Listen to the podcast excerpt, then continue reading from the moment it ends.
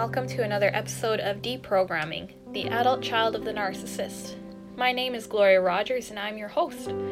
This is a podcast that's a combination of personal stories and information gained by what I have studied and learned.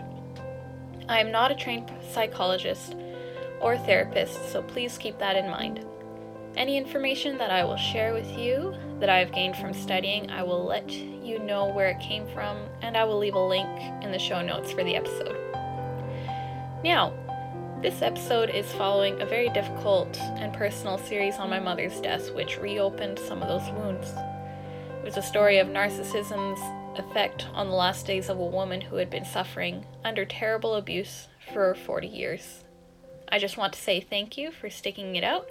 I know that it was not easy to listen to. Before I go too much further, I would like to make a quick announcement. I'm officially making this podcast a bi weekly event. Initially, I had planned to release something every week, but this hasn't worked quite like I had hoped. It seems that it naturally went to a new episode every second week anyway, so I'm going to make that the official plan. So thank you in advance. Okay, so today I'm going to be doing an overview of some of the effects that narcissistic abuse has on victims. We will look at some of the issues that arise in mental health of victims of narcissistic abuse and even some of the health problems. In future episodes, as of this moment, I plan on going deeper into each of the different issues, one or two at a time. To start off, some of the information that I'll be adding here is from a blog, which I will do my best to put into my own words. And this blog is titled The Methods Narcissists Use to Traumatize Their Victims and Tips to Overcome Narcissistic Abuse. And this was written by Sherry Gaba. The link will be in the episode's show notes. In previous episodes, I've touched base that when it comes to the narcissist, they live with a permanent mask in the eyes of the public and will only remove it around the people who are closest with them. If you are a partner to the narcissist, then you have an idea of how perfect they were at the start of the relationship until you became close enough and trapped. That is when they will have revealed their true colors to you. Under the surface, the narcissist will do their best to hide the fact that they are extremely insecure, shallow, and hollow. This makes them really good at being manipulative, uncaring, and unempathetic individuals. Some of them may even be psychopathic. They may be some of the smartest people out there, or at the very least make themselves out to be smarter than you, at any rate. A phrase that I had often heard throughout my childhood is this What do you know? Often, this phrase would be followed by a tirade of information by my father about everything that he does know. Having opinions, especially if they were different than his, was dangerous. If we questioned him, we dishonored him, and we were forced to sit through a long talk of correction. This often caused me to question my own ability to think and come up with my own conclusions. Anyway, I've gotten off topic. What I want to focus on is the impact of narcissistic abuse on mental health. Once again, I am by no means a professional or even a greatly studied person on the topic of mental health or even narcissistic abuse. There are so many other well known names and people who have dedicated their profession and study on these topics. My hope for this podcast is that it might be relatable, even though I know very well that my story is not yours, nor is your story mine. Yet when it comes to the narcissist, having lived in close proximity to one all my growing up years, it has become only too easy to imagine the habits, thoughts, and patterns that they have. I don't want to call it mind reading because it is not. I would wonder, though, and argue that there is an intuition that is gained through hard experience and a painfully deep understanding of those patterns which cause pain. If this is something that doesn't make sense, it could just simply be a quirk of my personality. Not that I am trying to make myself out to be special, far from it. I would be willing to bet that if you have gone through abuse of this kind, then you can almost predict the thoughts and patterns of the narcissist in your life. And those whom you come across, and the narcissists whom you come across through reading their body language and tone of voice. I would have to study more about it, but I wonder if this is part of the hypersensitivity from the trauma or from having lived in survival mode for so long. Let me know some of your thoughts. I would love to hear if you have had any similar experiences. Coming back to my source, this goes over some of the particular methods that the narcissists use to traumatize their victims. The first method Sherry goes over is manipulation. Manipulation is an ability that the narcissist uses to keep their victims shackled to them. Personally, I would even argue that even if you are no longer under the influence of the narcissist, those shackles still bind the mind in ways that is hard to break free of. The next part is a direct quote from the blog by Sherry Gaba. Through ongoing gaslighting and demeaning of the partner, the narcissist undermines the individual's self worth and self confidence, creating extreme emotional abuse that is constant and devastating. In a way, I'm glad to hear others say these things are traumatizing. It takes a huge weight of myself for failing to try to make these tactics out to be less than they are. It is okay to give yourself permission to recognize emotional and psychological abuse for what it is. It is trauma inducing, brain altering damage. The following is a list of common manipulation tactics that are used by narcissists. Little comments are the first manipulation tactics which Sherry lists. These are used in the earlier stages of a romantic relationship, so it'll look a little different than in a parent child relationship. To a partner in the initial romance, these little comments may seem trivial, but truly they test the waters to see where our tolerance lies for such abuse.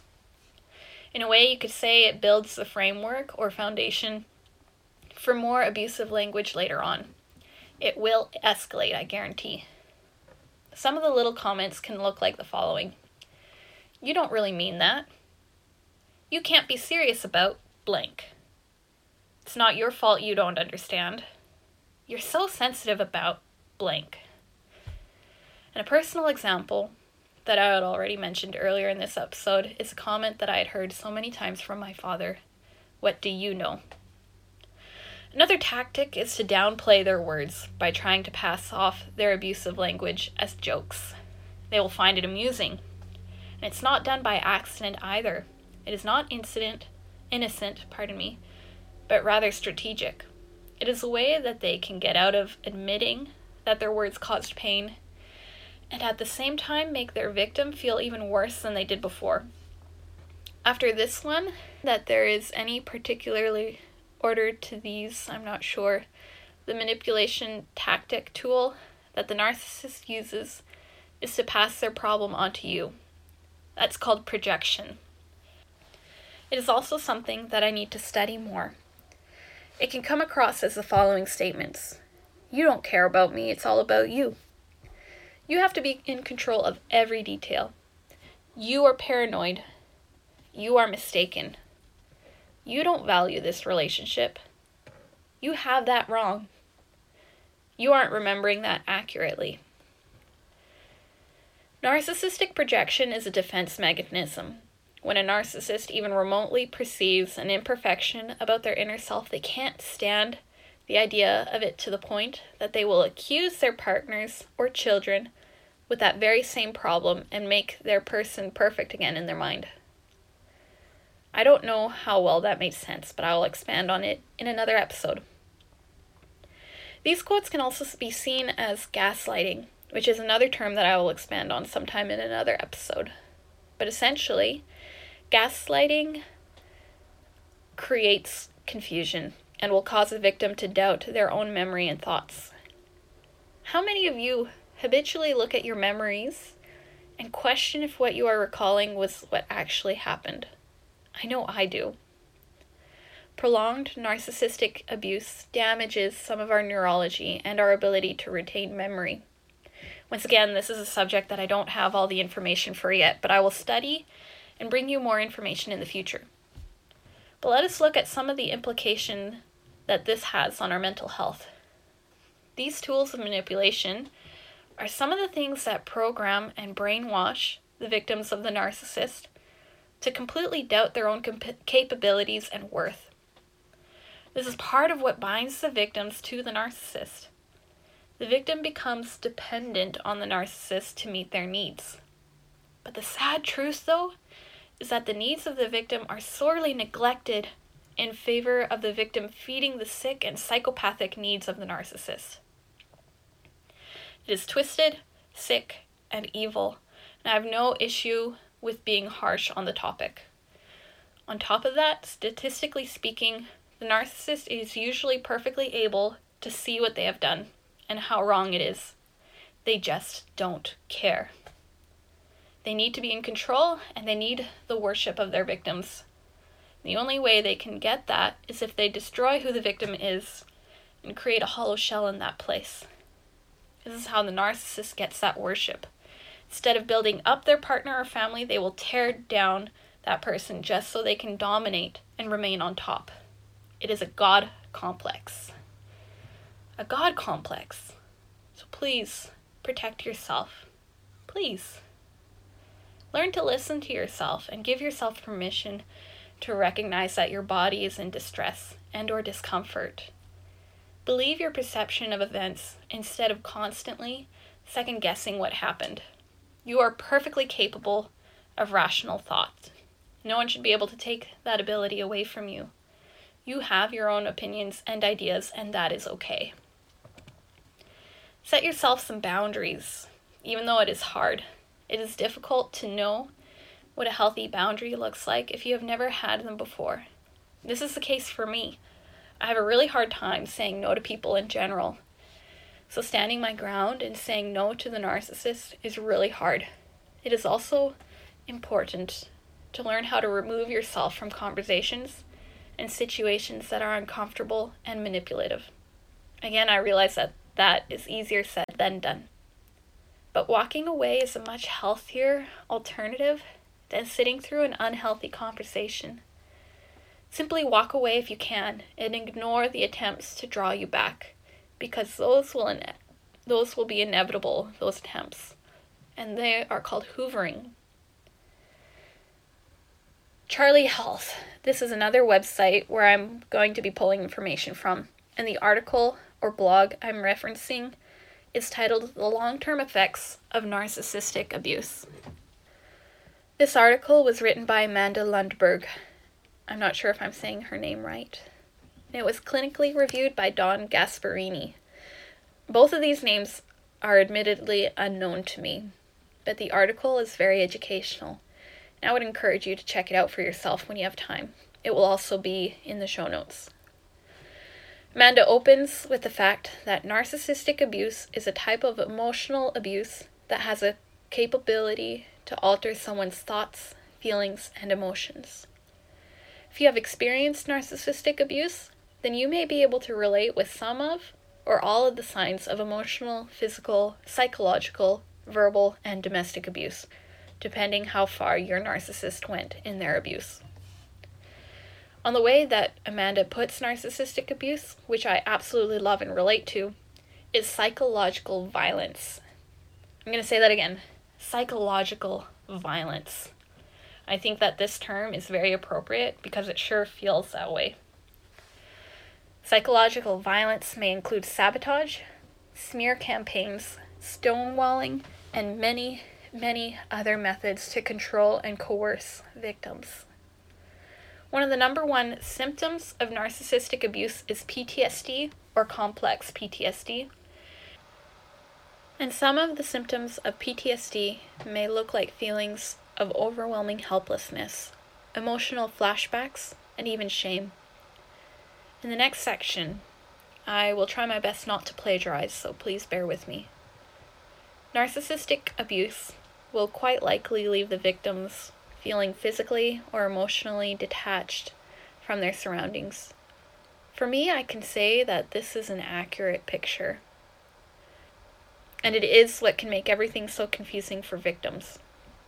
It is difficult to perceive reality and our memory of events. The truth seems so out of reach and can even seem unimportant.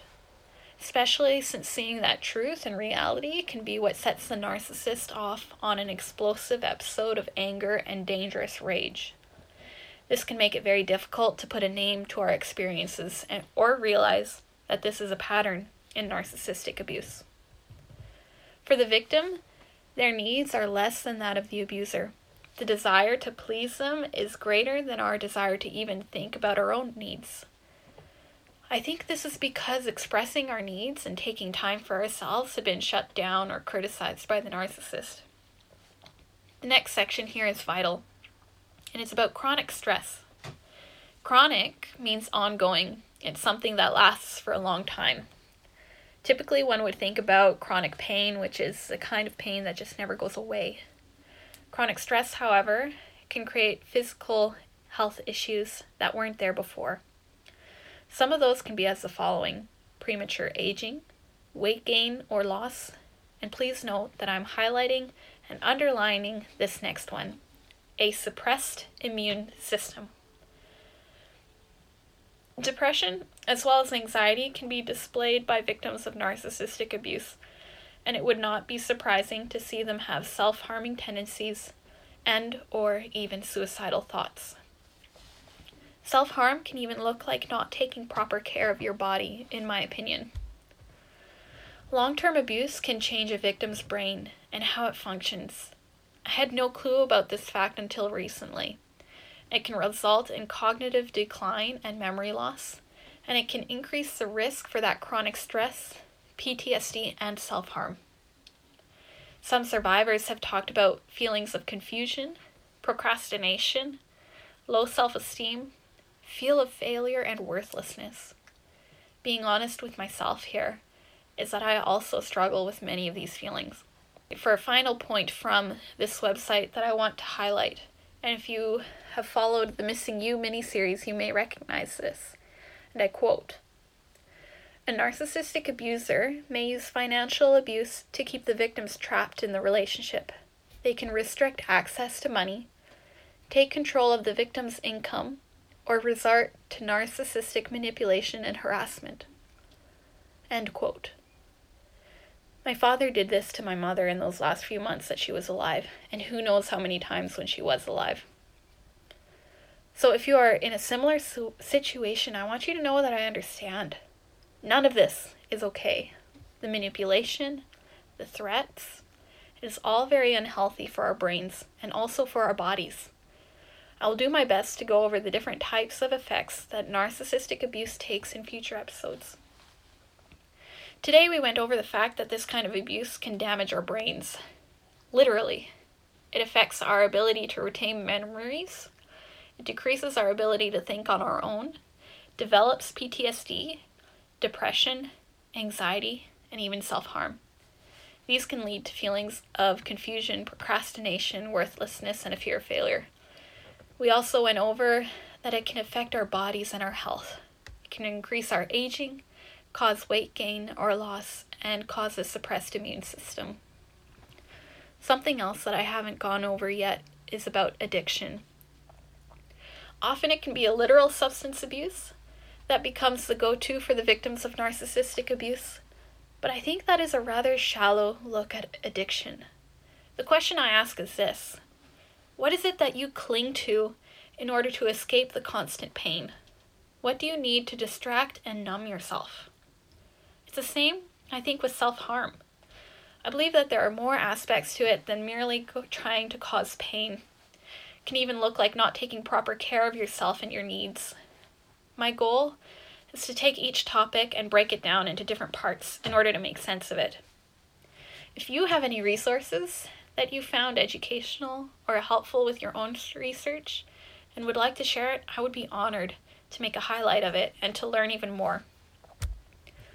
So before I close, I want to share some passages from the Bible with you. But before I do, in case that that that is something you would rather not listen to, I would just like to say thank you for listening today. It really means a lot. If you would rather like to share your story with me, I would be honored to hear it.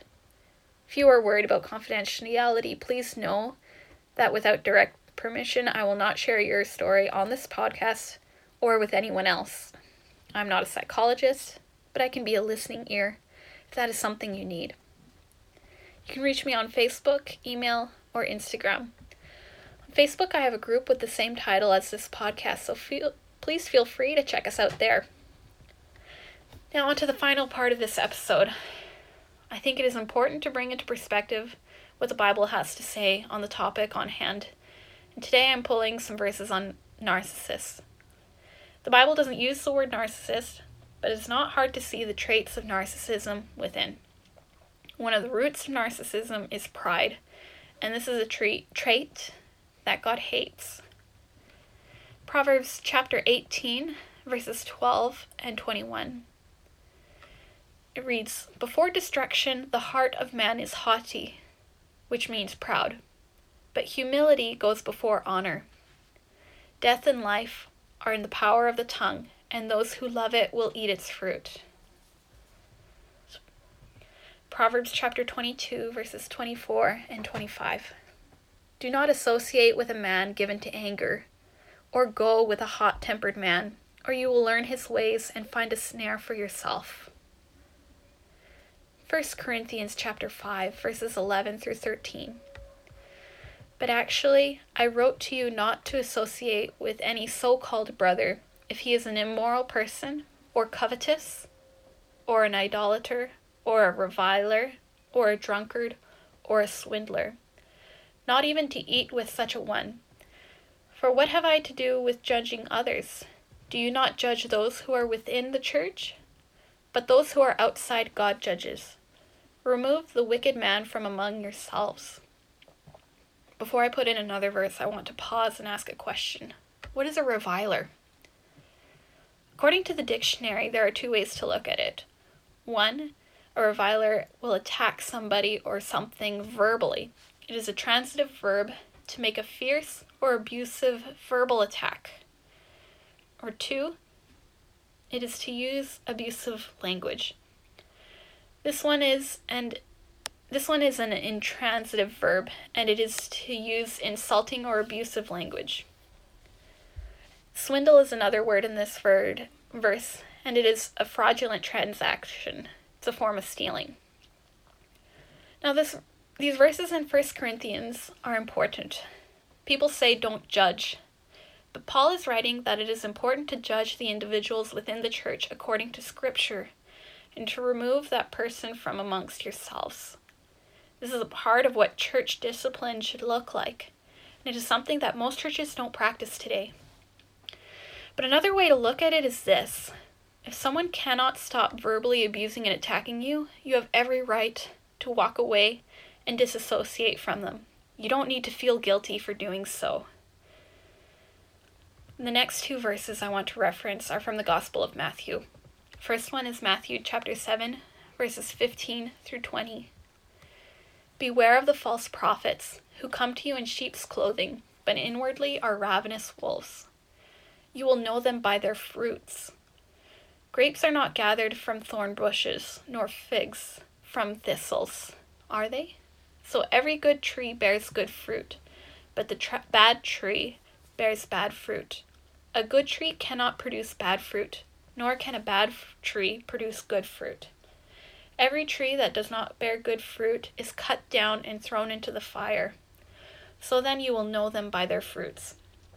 Another way to look at that is the fruit of the Spirit, which is love, joy, peace, patience, selflessness, self control.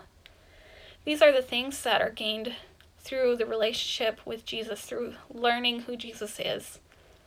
And if a person does not display the fruits of the Spirit, the question that we must ask is Are they in Christ? It's also an important question to ask yourself Do I live displaying the fruit of the Spirit? If your brother sins, go and show him his fault in private. If he listens to you, you have won your brother. But if he does not listen to you, Take one or two more with you, so that by the mouth of two or three witnesses every fact may be confirmed. If he refuses to listen to them, tell it to the church. If he re- refuses to listen even to the church, let him be to you as a Gentile and a tax collector. That is from the book of Matthew, chapter 18, verses 15 through 17. And that is also about reconciliation and church discipline. I'm highlighting that verse because reconciliation is a delicate thing. I think it should ease your mind if you cannot have reconciliation, no matter how hard you may have tried. And that is okay. Let them go. Move on with your life, and once again, try not to feel guilty that it didn't work quite like you wanted. So, anyway, this is officially where I'm going to wrap things up. Thank you again for listening, and I'll see you again next time for another episode of Deprogramming The Adult Child of the Narcissist. Have a great day.